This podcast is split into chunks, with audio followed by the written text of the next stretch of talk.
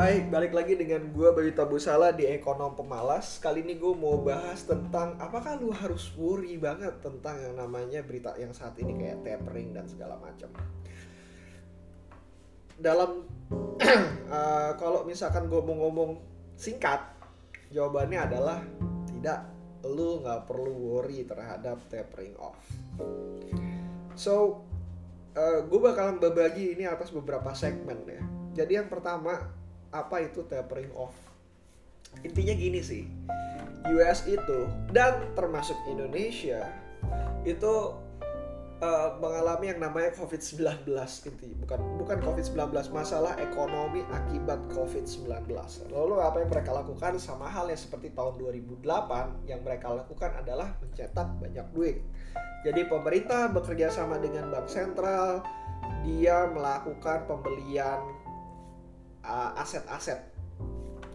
Jadi pemerintah nerbitin surat utang, bank sentral membeli surat utang tersebut, pemerintah menggunakan uang yang dibeli uh, yang yang yang didapatkan dari bank sentral tersebut untuk kemaslahatan masyarakat. Ya, dalam konteks di US itu adalah mereka melakukan subsidi langsung kepada masyarakatnya Apakah Indonesia melakukan hal sama? Ya, Indonesia melakukan hal yang sama, yaitu quantitative easing. Kalau misalkan di Indonesia namanya burden sharing. Nah, terus tapering off, tapering off, tapering off itu apa?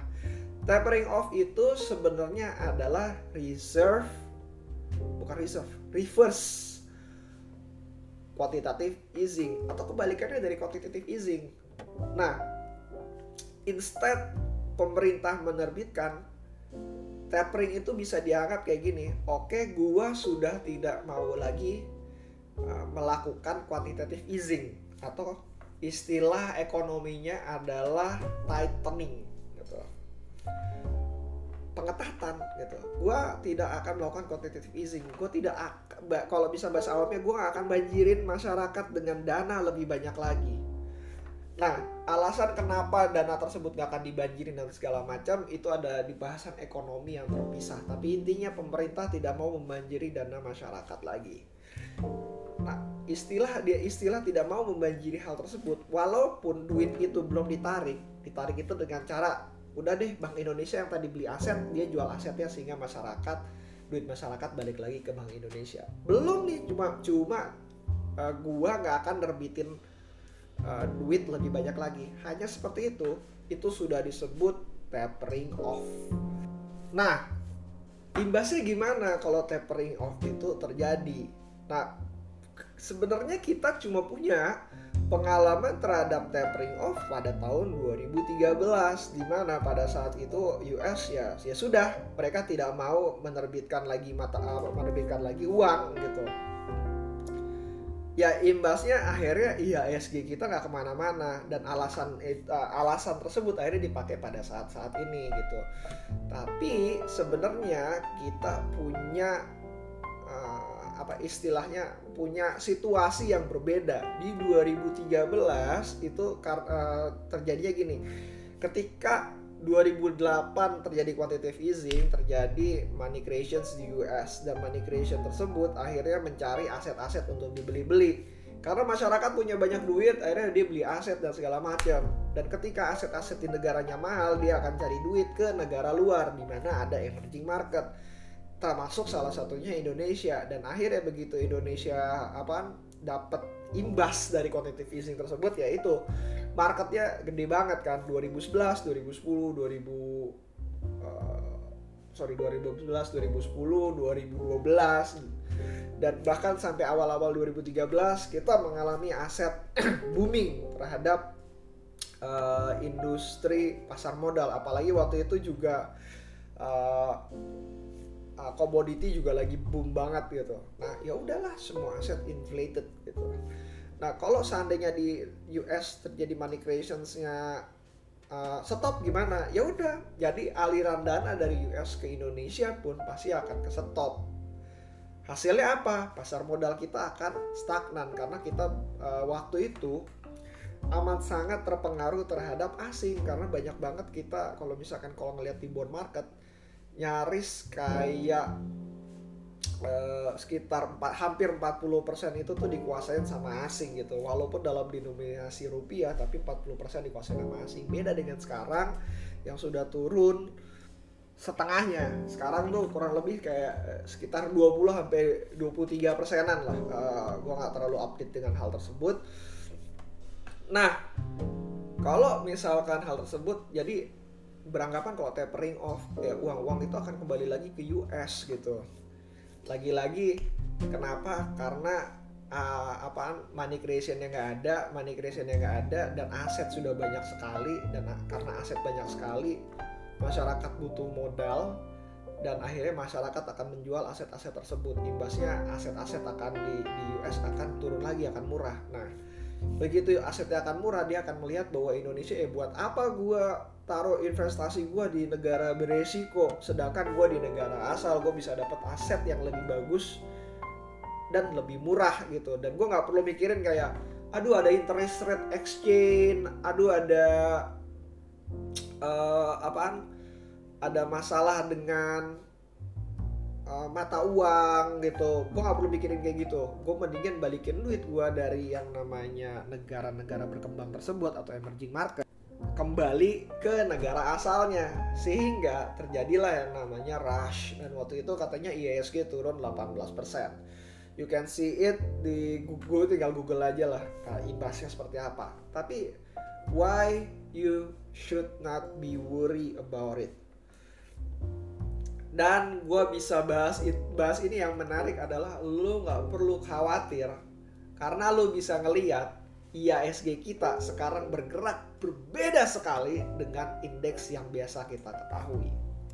Pada zaman dulu sebelum 2021 indeks kita tuh nggak pernah bisa sebagai investor konvensional yang lu menggunakan reksadana untuk berinvestasi di dalamnya kita tuh nggak pernah bisa untuk um, mereplikasi lah istilahnya 100% mereplikasi dari indeks Indonesia jadi kalau misalkan lo invest lo pasti invest di reksadana lo pasti akan dikasih acuannya adalah LQ45 atau mungkin uh, IDX 30 gitu.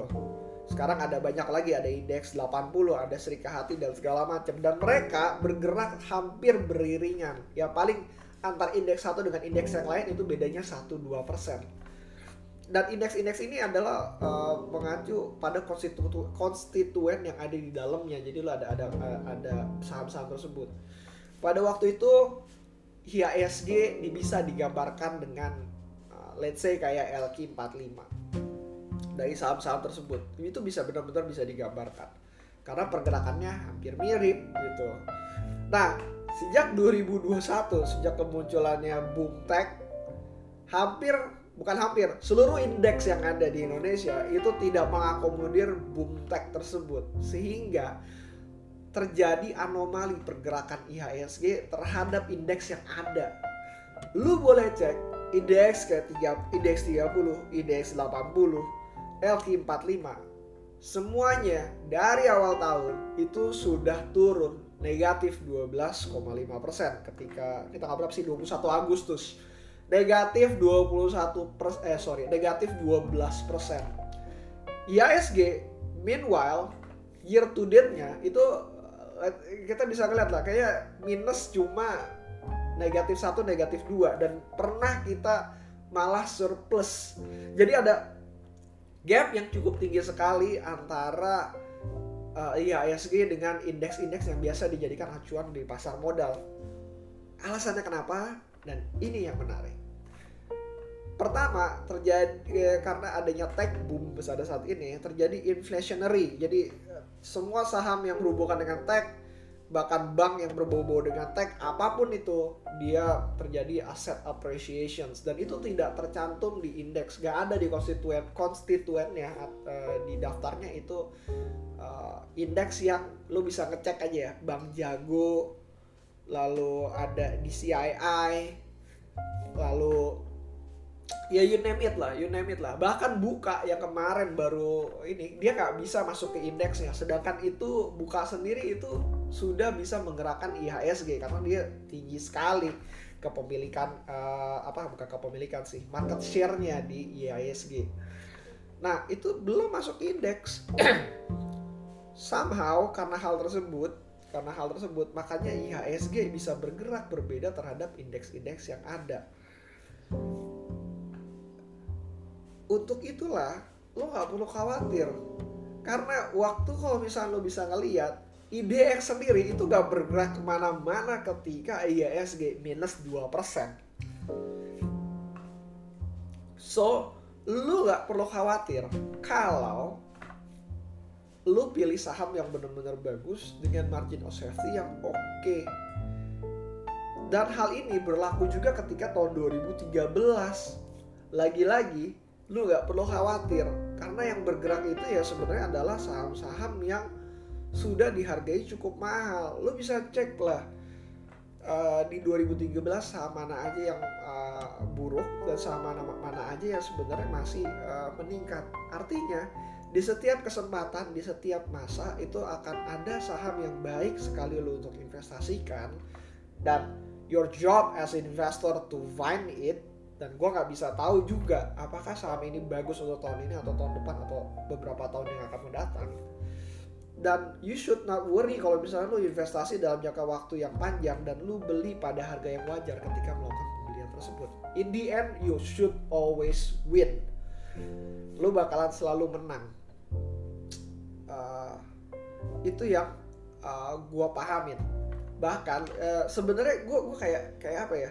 Lu khawatir banget ketika indeks turun tapi lu nggak pernah khawatir ketika lu membeli saham yang salah ketika indeks naik gitu akan ada selalu saham yang hancur pada saat indeks naik. Dan itu uh, bisa berlaku sebaliknya juga. Ketika indeks turun akan ada selalu saham yang bergerak baik gitu. Bergerak bagus banget.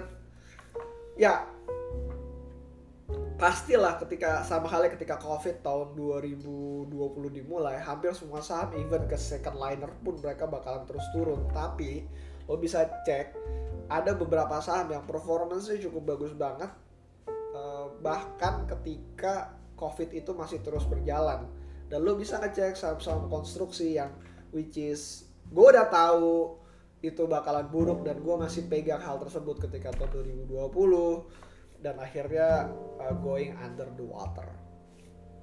Uh, itu pelajaran yang sangat berharga bagi gue juga bahwa akan ada selalu saham yang bagus ketika uh, uh, apa pandemi ataupun ketika saat uh, krisis terjadi.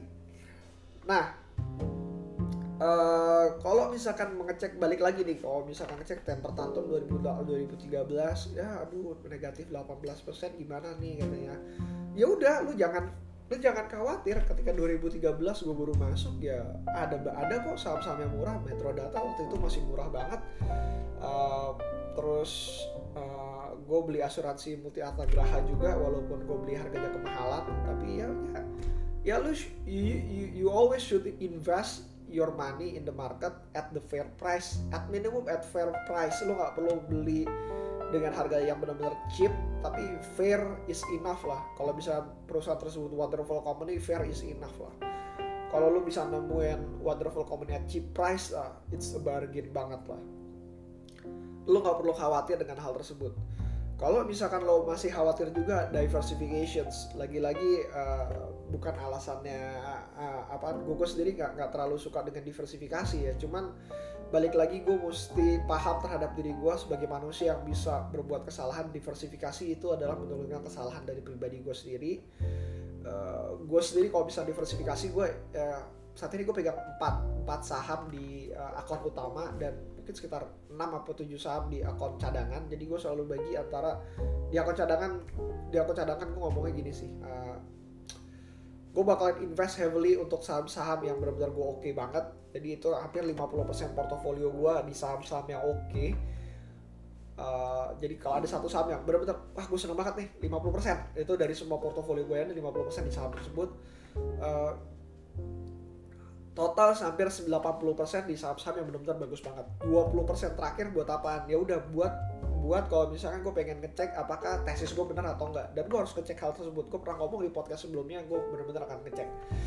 Uh, ya udah gue main di 20% uh, modal gue sedangkan di akun utama gue uh, walaupun gue senang sama saham ya at least at maximum gue cuma bisa 40% dari duit gue makanya dari itu di akun gue yang benar-benar utama gue cuma bisa pegang 4 doang. 4 saham dan gue harus yakin bahwa saham tersebut adalah saham-saham yang benar-benar terbaik. Kalau misalnya nggak nemu gimana? Stay in cash. Stay in cash lu nggak perlu uh, apa ngoyo untuk benar-benar 100% masuk ke dalamnya. Gue learn it di hard way ketika harga saham sekarang yang gue pegang dari empat saham tersebut hanya baru satu yang untung yang tiga lagi malah terus turun dan gue ngerasa kayak oh shit man gue seharusnya bisa averaging down gitu.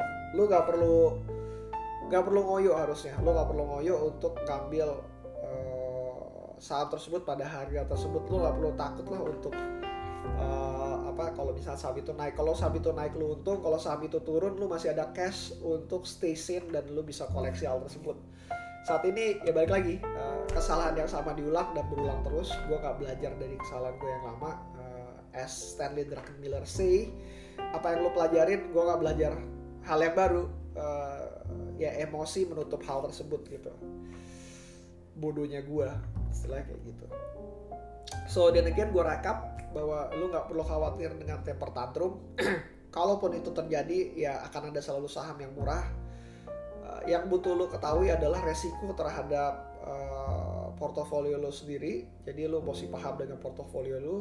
Dan kalau misalkan lo beranggapan temper tantrum dan gue tidak menutup kemungkinan itu terjadi, temper tantrum sebagai salah satu hal yang menurut lo beresiko, ya stay cash. Tapi buat gue it wasn't going to be a problem sih karena uh, liatin aja sekarang IHSG-nya turun, indeks indeks yang lain itu malah bergerak stagnan. Oke, okay, uh, see you again next time. Kalau ada pertanyaan di bayutabusala@gmail.com atau ke Instagram gua @bayutabusala. Feel free to ask dan kali ini gue ber berharap bisa balas uh, chat kalian lebih cepat karena uh, lumayan juga gue email kantor. Uh, wow. Uh, Oke, okay, see you again next time. Bye.